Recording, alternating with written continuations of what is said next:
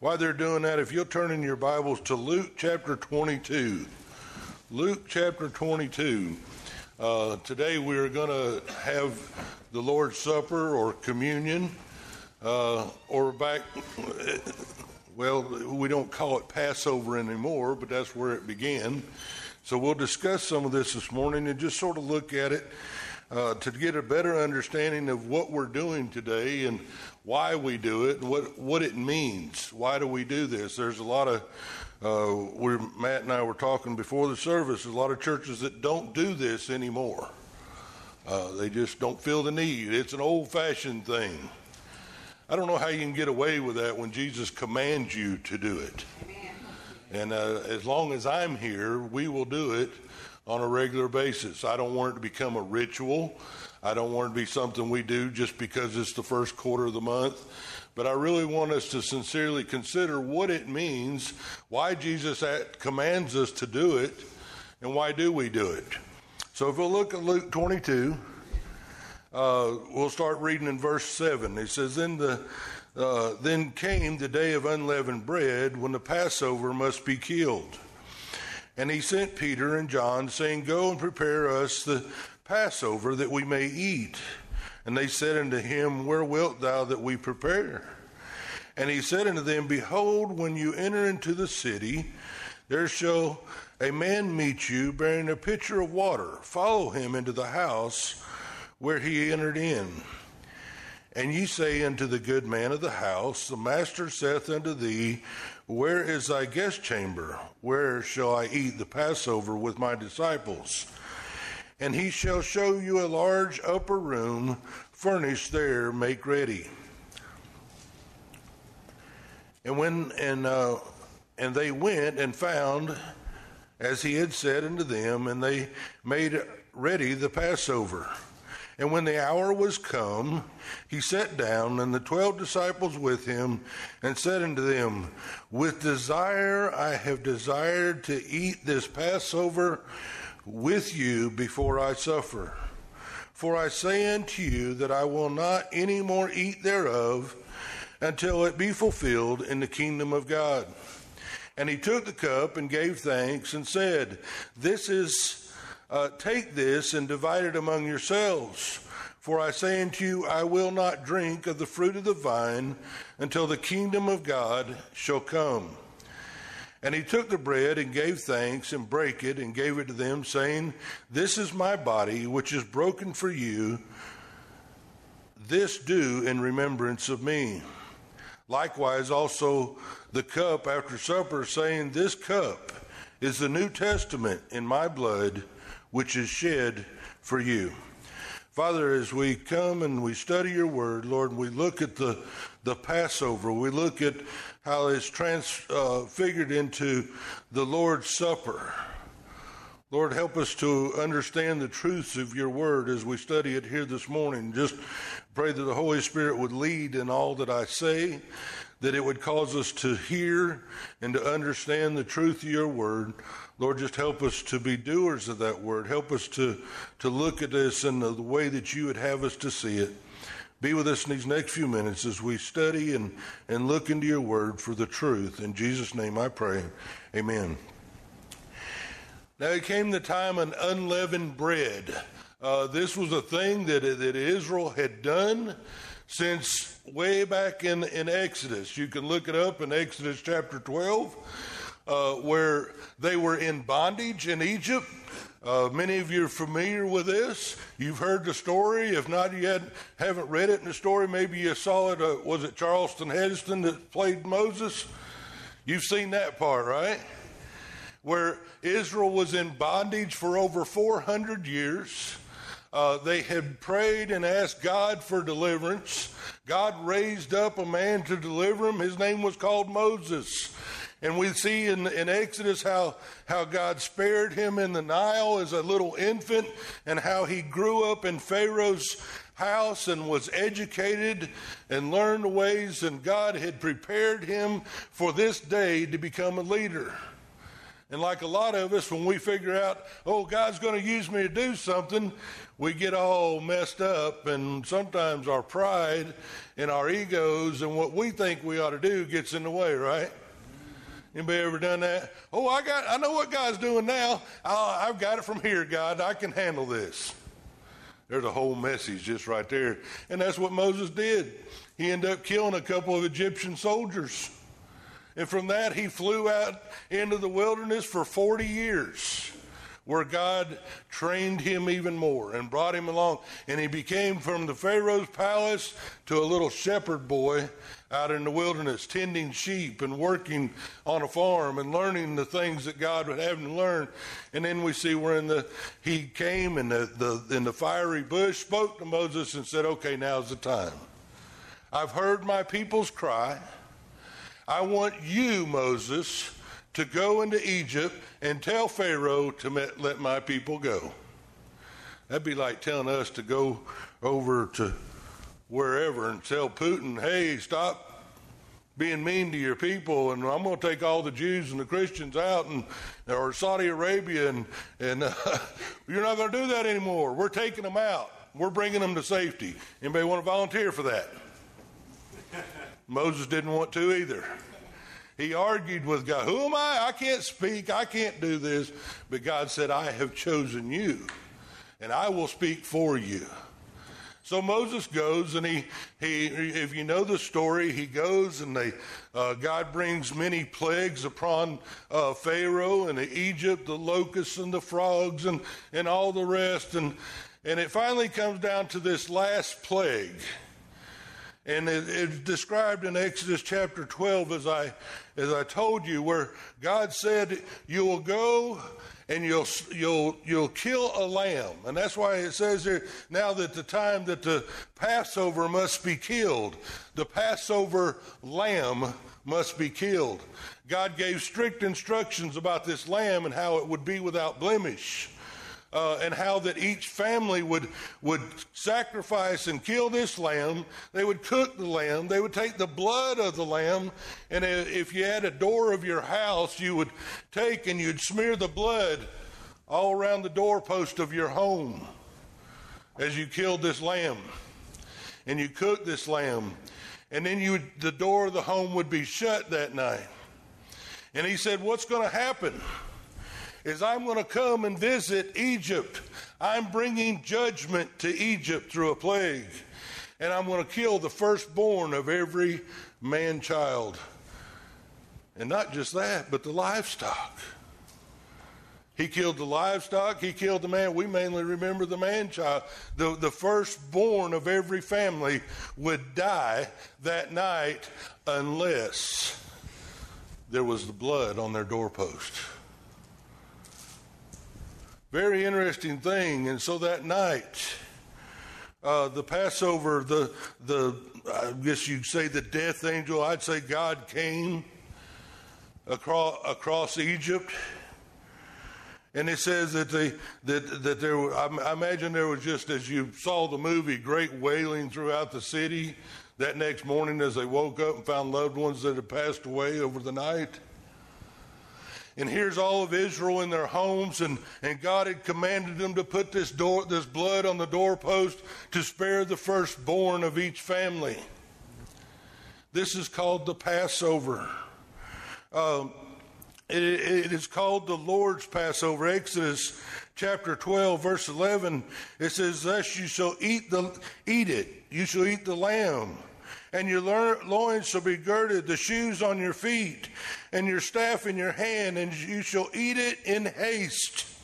It is the Lord's Passover." Now what God is telling them is, you're going to apply this blood. I'm going to send a, the, uh, I'm going to bring this plague, and they're going to die, and Pharaoh's son's going to die, and he's going to tell you to get out of Egypt. And what I want you to do, people, is be ready for that. To have your loins girded. Uh, the men wore robes back then. That meant they took this robe and they tied it and brought it up in their little sash or their belt or whatever.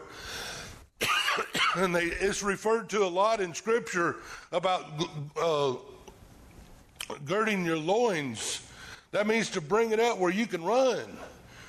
I don't know how you women run in a dress. I'm not sure you do much, especially a long one.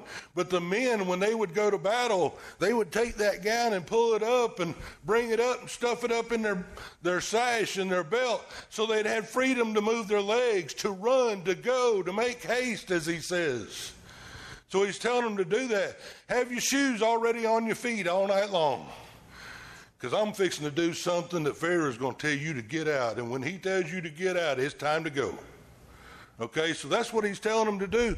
Be ready for this. This is my Passover. Verse twelve, and he says, I will pass through the land of Egypt this night and will smite the firstborn in the land of Egypt, both man and beast. And against all the gods of Egypt will I execute judgment. I am the Lord. So this is what's taking place. And, and the blood shall be to you a token upon the houses where you are. And man, what a precious statement he says here. And when I see the blood, I will pass over you. And the plague shall not be upon you to destroy you when I smite the land of Egypt. People, do you understand the importance of the blood? There are certain translation, translations of different Bibles that want to take out the word blood because it's too gory. I've heard men tell me, I don't want to read the Old Testament. There's too much blood. There's too much gore. If you take the blood out of Scripture, you might as well not have Scripture. It's like there is life in the blood. He says, when I see the blood, I will pass over you. Without the shedding of blood, there is no remission. Now that's the verse a lot of people add of sin to clarify it. No, there is no sin paid for without the shedding of blood. No man in Israel would be saved from this judgment without the blood. You and I cannot go to heaven. We cannot live eternity in heaven with Christ without the blood. Do you understand that this morning? There are many who try, many want it that way, many that work their way and think that I, I heard a man tell me yesterday. He said, I, I pray every night and I ask God to help me to be a good man. And I'm hoping one day at the end of my life and I stand before him, I was good enough to, for him to let me into heaven. That was so sad to me. All my righteousness are as filthy rags. The best man that ever walked, uh, other than Jesus Christ, the face of this earth, is on his way to hell without the blood of Jesus Christ covering him. That's it. That's it, people. He didn't say, when you do good and you're nice to your neighbor, I'll pass over you. He didn't say, when you live a good moral life, I'll pass over you. He said, when I see the blood, I will pass over you. We all know what that's a picture of, right? Jesus is uh, uh, looking at this, and in Revelation twelve, it talks about that, that, that there will be terrible judgment that God will bring upon the earth. He brought judgment to Israel here. Well, during the end times, the tribulation, God is once again going to cast out his wrath and bring judgment upon the earth.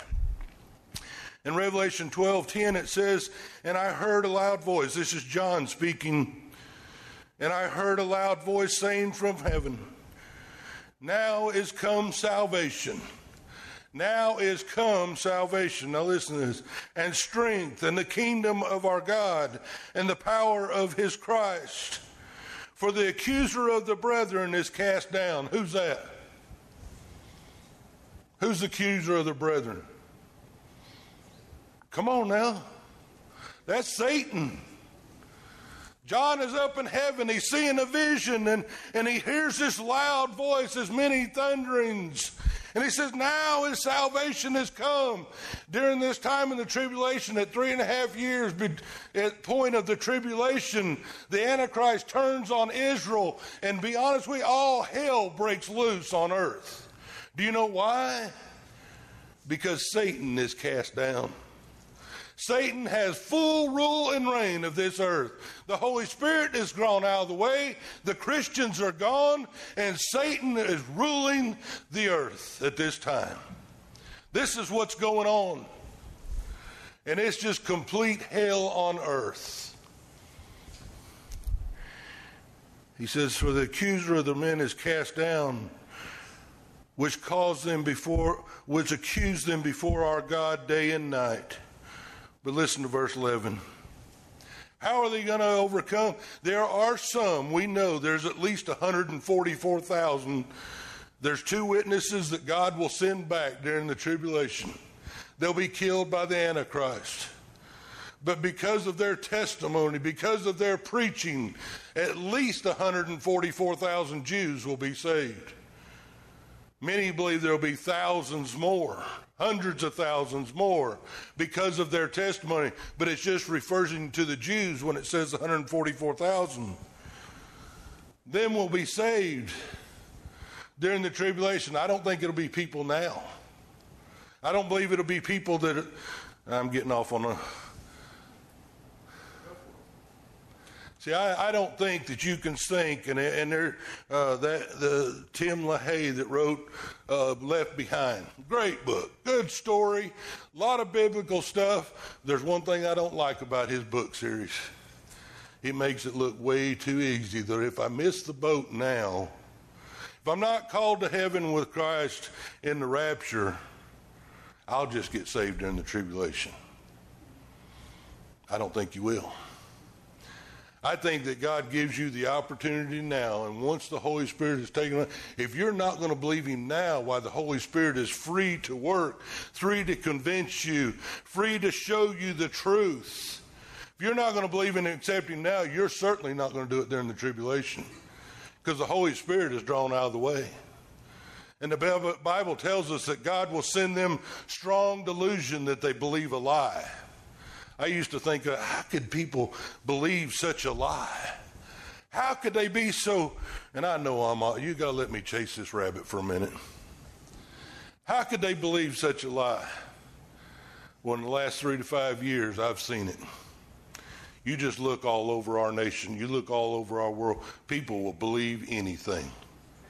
If it's said on Facebook, it, it's the truth, people. If C N N tells you it, it's the truth. And they're all lies. There's no more truth there, except for Fox News, Jack. I know Fox News is close. I know Jack likes Fox News. But it's so easy now to see how people are so easily deceived and led astray from what is truth. And when the Holy Spirit is taken out of the way, see, right now, the ones that keep, the one that restrains is the Holy Spirit. As he works and ministers now, he's the only thing that's keeping somewhat peace on earth. And he's going to be taken out of the way. And I think those who reject him now will have no chance to accept him later. These ones who are saved during the tribulation are the ones that never had the opportunity to reject him. I think that's what that is. There's some that will be born, that will be young people that never had the, the opportunity, and maybe someone that just never heard, never fully understood. But some will be saved during the tribulation. And it says they will, in, in Revelation twelve eleven, and they will overcome him. That's Satan. They'll overcome the Antichrist. They'll overcome the false prophet. By what? By the blood of the Lamb. It won't overcome by my endurance. It won't overcome by my knowledge of Scripture. It won't overcome if I spend twenty-four seven in the church. It won't overcome if I go down here and be baptized. It won't overcome by grandma being a good Christian lady. It won't overcome by you fill in the blank. The only way you're going to overcome is by the blood of the Lamb. When I see the blood, I will pass over you. They will only overcome by the blood of the Lamb. The, lamb, the blood of the Lamb is Jesus Christ that it's talking about. Those who have trusted him and accepted him as personal Savior, the only way they overcome is by Jesus Christ and his shed blood for them. But listen what's going to happen. And by the word of their testimony, and they sh- and they loved not their lives unto death. I believe it's one hundred forty-four thousand or five hundred thousand, ever how many. God knows how many will be saved during the tribulation, but I believe all of them will have to give their life for what they believe. That didn't save them, but I believe we'll go back to the time where Christians are martyred daily and the world will rejoice over it. I believe these Christians will all have to, to it's not like today, oh, I'm a Christian.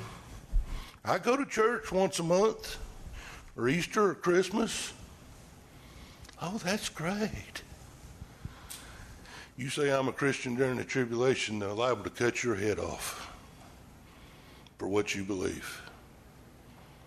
You'll see the truth then of who's Christian and who's not. Who will stand up? Who will overcome by the blood of the Lamb? So I know I, pat, I, I got off on a tangent, but I wanted you to understand that the importance of when I see the blood, the importance of the blood. The only way you're going to overcome, the only way true salvation comes to you and I is through the shed blood of Jesus Christ. Not by works of righteousness which we have done, but according to his mercy, he saved us. We come now, and it's not no longer a Passover. We don't call it a Passover anymore. Uh, to us, it is communion, or it is the Lord's Supper. Uh, well, what, what happened? What changed it? Jesus says, he says uh, in verse eighteen, he says, I say unto you, I will not drink of the fruit of the vine. Let me let me back up just a little bit. A real, real important passage. Uh, and when the hour was come, verse fourteen, and that hour is not Jesus' hour or whatever. It's the hour of Passover. Passover started in the evening time. So when that hour, that time of the evening had come and Passover was to start, was to begin, he sat down with his twelve and he said unto them, with desire, I have desired to eat this Passover. Now that's weird speaking, isn't it? They say in the Greek, if they really wanted to emphasize something, they said it twice. Jesus said, with, with all that is within me, everything that I have, any emotion, any desire, any want to, of anything, any will that I have, this is the most important thing that I could ever do with you. I don't know how to, to bring that out anymore. But this was so important to Jesus with, with desire, with great desire. I have desired to eat this Passover with you. Why was it so important to him? Why was this, this so, why did he have such a desire for this one night to eat with his disciples and eat the Passover with him? It was all about the shed blood. And, and when he, when the, when God came and killed the firstborn and I see the blood, I'll pass over you. And, uh, Pharaoh tells them to get out and they're out of four hundred years of bondage. And from then on, every year, Israel would celebrate and remember that God had brought them out of bondage, out of Egypt. They would have this Passover meal and they would celebrate that. And Jesus says, with, with great desire, I've desired to have this meal with you. Why is that? Some of you that heard my eschatology teachings a year or so ago, a couple years ago, you probably think, I know why. He begins a new covenant here. Look what he says in verse sixteen, for I say unto you, he says, with great desire, I've desired to have this Passover before I suffer, before I go to the cross. You know why, guys? He says, because I'm not going to eat it anymore with you until all things are fulfilled in my Father's kingdom. Huh? So he's given uh, a uh, an illustration. He's given a, a fact about what's going on now. I desire to have this Passover that we look as uh, we're brought out of bondage. But he's also given a future reference too. There's something going to happen in the kingdom of God, and Jesus is re- referring to it here. I'm not going to eat anymore with you until then. He goes on down later and says, I'm not going to drink anymore with you until then. See what Jesus knew. And if you want to look in Matthew twenty-six and John fourteen, they record this as well. I like Luke's recording. Uh, John thirteen, he records the, he doesn't record so much these words, but the famous story where Jesus reached down and washes his disciples' feet. The King of Kings and Lord of Lords washed their feet. John records that. But Luke talks about how he, uh, the, the suffering and great desire, and I'm not going to eat it anymore. What is he referring to? See, it was a Passover to celebrate them being brought out of bondage. And when I see the blood, I'll pass it. And they, they would sacrifice a lamb. Uh, and, and there would be a, a time of cleansing. There's something about Passover I want you to understand. Uh, it all is symbolic. It all points to Christ. The lamb that is sacrificed, the blood, that's the blood of Jesus Christ. John said, behold the Lamb of God, which taketh away the sins of the world. All of the Passover is symbolic. It all points to Christ. And Christ is excited here and saying, with great desire, I want you to understand now what the Passover really means. I am that Passover lamb. Uh, Paul tells us in First Corinthians five seven, purge out therefore the old leaven. He's talking about the Passover and how it's unleavened bread, because leaven is a sign of sin, that you may be a new lump. It says, purge out all that old sin and become a new lump of bread. Basically what Paul's saying. Uh, as ye are unleavened, for even Christ, our Passover, is sacrificed for us. Christ became our Passover lamb. He shed his blood. So with the Passover, what they would do is, first of all, they'd come in there and there'd be a time of cleansing, a time where they would wash. And a lot of people, as we do our communion, we we, we take the little bread, the unleavened bread, because uh, leaven is a sign of sin throughout the scripture, so that's why it's that nasty tasting, tasteless bread. It's unleavened bread. But it's, it's not the taste of the bread, it's not the quality and, and, uh, and the quantity of it, but what it means. That it's Christ's body that was broken on the cross for our sins. And we drink one little cup of, of grape juice. They had wine. Catholics have wine. Y'all are getting excited now and you want to become Catholic, right? But see, they they would first, but, but with the Passover, it wasn't just one little piece of bread and one little cup of wine. They first would start out with this cleansing, and with that cleansing ritual, they would drink a cup. They would have a cup of wine. That was the first cup. And then they would eat this bread and dip it in bitter herbs. And they would eat this bread, and this was to remind them of the bitterness of bondage, of their slavery for four hundred years in Egypt. The Passover is not just a few minutes like we have. The Passover meals of it that, that Israel observed would sometimes last for hours, as they would go through these things and they would remember, but they would first have a cup of cleansing. Then they'd eat the bitter herbs with bread, and then they would break out in singing. You know what they sang? I know what they sang. They sang Psalms one thirteen and fourteen. Did you know that? They sang God's word. It talks about how great is our God. I love that song, How Great Is Our God. Help me, man. How great, sing with me, how great is our God. It's not those exact words, but you can look it up. Psalms thirteen through one thirteen through one eighteen is called the the uh, the Hallel. Hallel. It is the Jewish songs that they sing during Passover. So when they would eat the have this first cup, eat the bitter herbs, then they would sing Psalms one thirteen and one fourteen. Then they would have a second cup. And then the head of the household or the leader or, or whatever was there would come up and have an explanation of what this means. Why do we have a lamb? Why do we eat bitter herbs? Why do we have bread?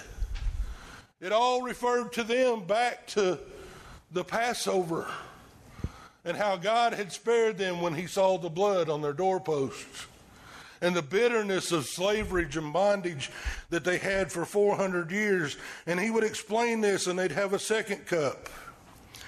And then they would eat the lamb that had been cooked. And they had to eat it all. They ate the lamb with unleavened bread.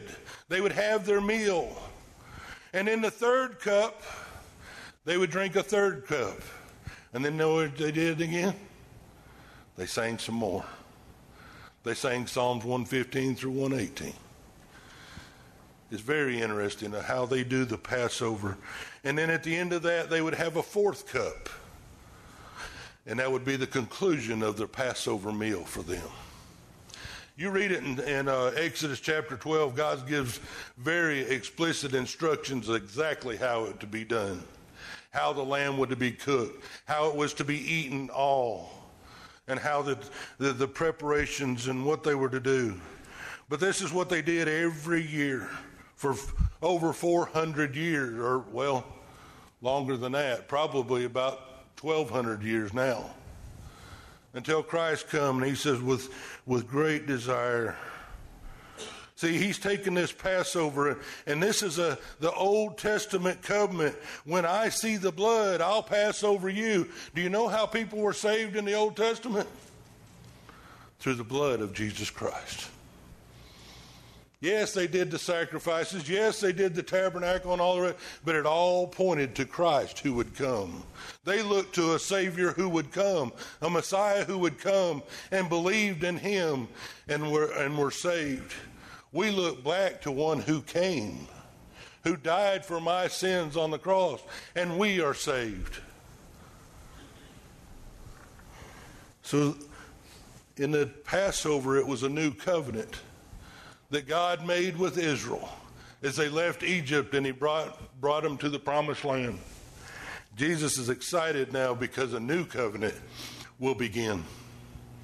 A new testimony. God's making a new agreement. No more sacrifices. No more high priests. No more uh, holy place and holy of holies and the veil. That's all going to be torn down. And you come boldly to the throne of God through the blood of Jesus Christ. Amen. I am saved by the blood of the one who died for me. It's a new covenant that God has made with. No more law. No more sacrifices. No more high priests. I come boldly to the throne of God. A new covenant he makes, and Jesus is excited about that. And he says, I, I'm, I'm going to make a new covenant. My blood will be shed once and for all, and God will accept my atonement blood on your behalf. And he'll make a new covenant with you, that if you'll trust me as your personal Savior, you have a life eternal with him. Do you know why Jesus is excited?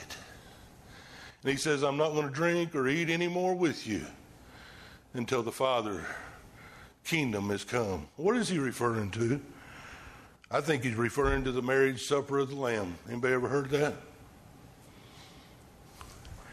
Revelation nineteen tells us about it. John is seeing this again, and he's telling it the best he knows how. He says, I heard, as it were, a voice of a great multitude, and a voice of many waters, and a voice of a mighty thunderings, saying, Hallelujah, for the Lord God omnipotent reigneth. What had happened just before that is that the Antichrist was defeated that, that, that God is on his thrones, that Babylon has fallen, the whole thing on earth is fallen apart, and now John's in heaven around the throne of God, and there's many voices, there's many waters, and all the rest, and they're singing hallelujah to God. If you don't like singing, you better get used to it. We're going to do it for eternity, people. And we're going to sing praises to our God, who loved us and gave himself for us. But this is what John had said. He said, let us be glad and rejoice and give honor to him, for the marriage of the Lamb is come, and his wife hath made herself ready. Who is he talking about? The marriage of the Lamb, that's Jesus Christ. And his bride has made herself ready. That's me. That's you. We are the bride of Christ. Oh, it's, it's a beautiful picture that you, you see here. They made herself ready, uh, and to her was granted that she be arrayed in fine linen. I'll be washed whiter than snow. I'll be wearing all white that day. I can't wear it now. Just like a marriage ceremony where the bride comes down in white, pure white. Symbolic of her purity. It's a symbolic of a marriage supper of the Lamb who will stand before him dressed in fine linen, white as snow, because my sins are washed away. They are gone forever. And I stand before the throne of God, pure in the blood of Jesus Christ. That ought to get you. That, if I don't light your fire, your wood's wet, people. We stand before him in fine linen as the bride of Christ, clean and white, for the fine linen is the righteousness of us saints. And he said unto me, blessed are they which are called to the marriage supper of the Lamb. And he said unto me, these are true sayings of God. See, Jesus was excited with great desire. And I don't have time to go into all the little details. I've done it before. It is so interesting to me throughout Scripture. If you look at a Jewish wedding, how, how the father would send a servant or the father would send a son, and he'd pick out a bride, and he'd make an agreement with that bride, and, and a bride uh, price was paid as a down payment that I'm going to come back after the betrothal period, and we are going to be married. You'll be my wife. I'll be your husband. That's what Jesus is saying here. The Father has sent me to get my bride. And he's made a covenant with you. He says, oh, I'm coming back, people. I'm coming for you. I'm going to my Father's house to prepare a place for you. You know, that's what they did back then. The, the, the husband would pick out his bride, and, and she would agree, and they'd have this ceremony, and they'd have a cup of wine, and they both had to drink it all. It's very important. Matthew records, Jesus says, don't just drink a little of this cup, drink it all. Just like in this marriage ceremony, you had to drink it all. What did that mean? That meant as husband, as your husband, as my wife, we drink it all because we are one hundred percent committed to this relationship. We're one hundred percent committed. And Jesus says, drink me all. Be one hundred percent committed or don't commit. So they'd have this ceremony. Jesus is turning the Passover into a covenant ceremony. He's asking for a bride to marry him, to follow him, to trust him, because one day in my Father's house, there's going to be a grand ceremony of the marriage supper of the Lamb. I'm going to be there. I'm going to be his bride. And all those who've accepted him as personal Savior will be there. We will be his bride. We will live with him in eternity. For Jesus is excited to pick out his bride and to call his bride. And when he left, he says, I'm going to prepare a place for you. I'm coming back for you. You can bank on it. in the old in the old customs of Jewish weddings, after the man would pick out his bride, he'd go back to his father's house and start building a room on his father's house, preparing a place for his bride to come. And then usually after about a year, the betrothal period, he would call for his bride to come. The room is ready. But he couldn't do that until the father went and inspected the new renovation. Yep, son, you've done a good job. You prepared a good place for your bride. Go get your bride. One day Jesus is going, God's going to say, the Father's going to say to the Son, go get your bride, baby. Go get your children. Bring them home. In the marriage supper of the Lamb. I'm excited. Jesus was excited. Are you excited? That's the all this that we have today, all this heartache and hurt will all be gone. And we'll live eternity with him, the one who loved us and gave himself for me. I'm getting way carried away. I gotta close. But Jesus turned this Passover meal into a new covenant, a new agreement between the bride of Christ and himself. Come unto me, all you labor and heavy laden, and I will give you rest for your soul. We talked about that last week.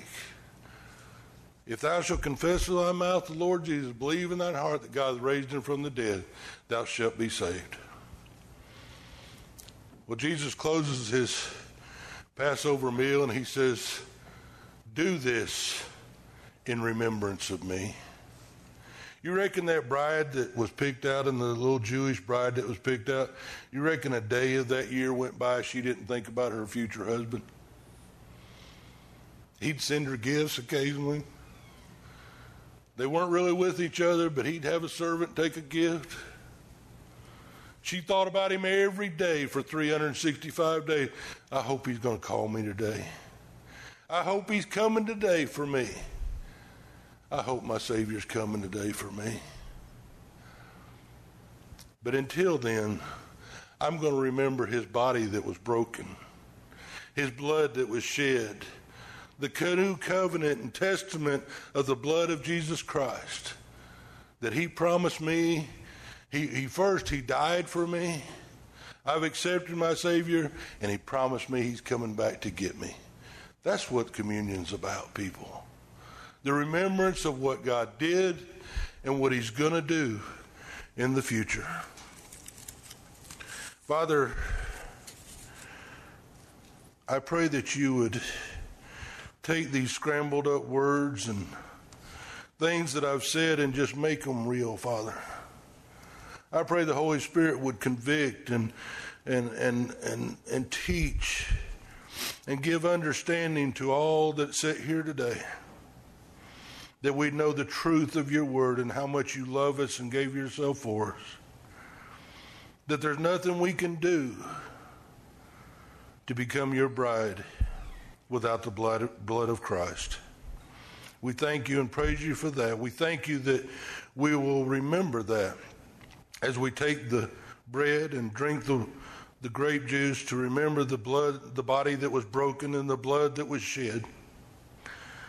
Lord, I pray that you would just help us to always look back to the cross of the price that was paid for my sin, but look forward to the future, to one day when I stand before your throne in pure white because of the blood of my Savior. We thank you and praise you for that today. Be with us in these next few minutes of our service as we have remembrance of what Christ has done for us. In Jesus' name I pray. Amen. Page one eighty-three as we stand.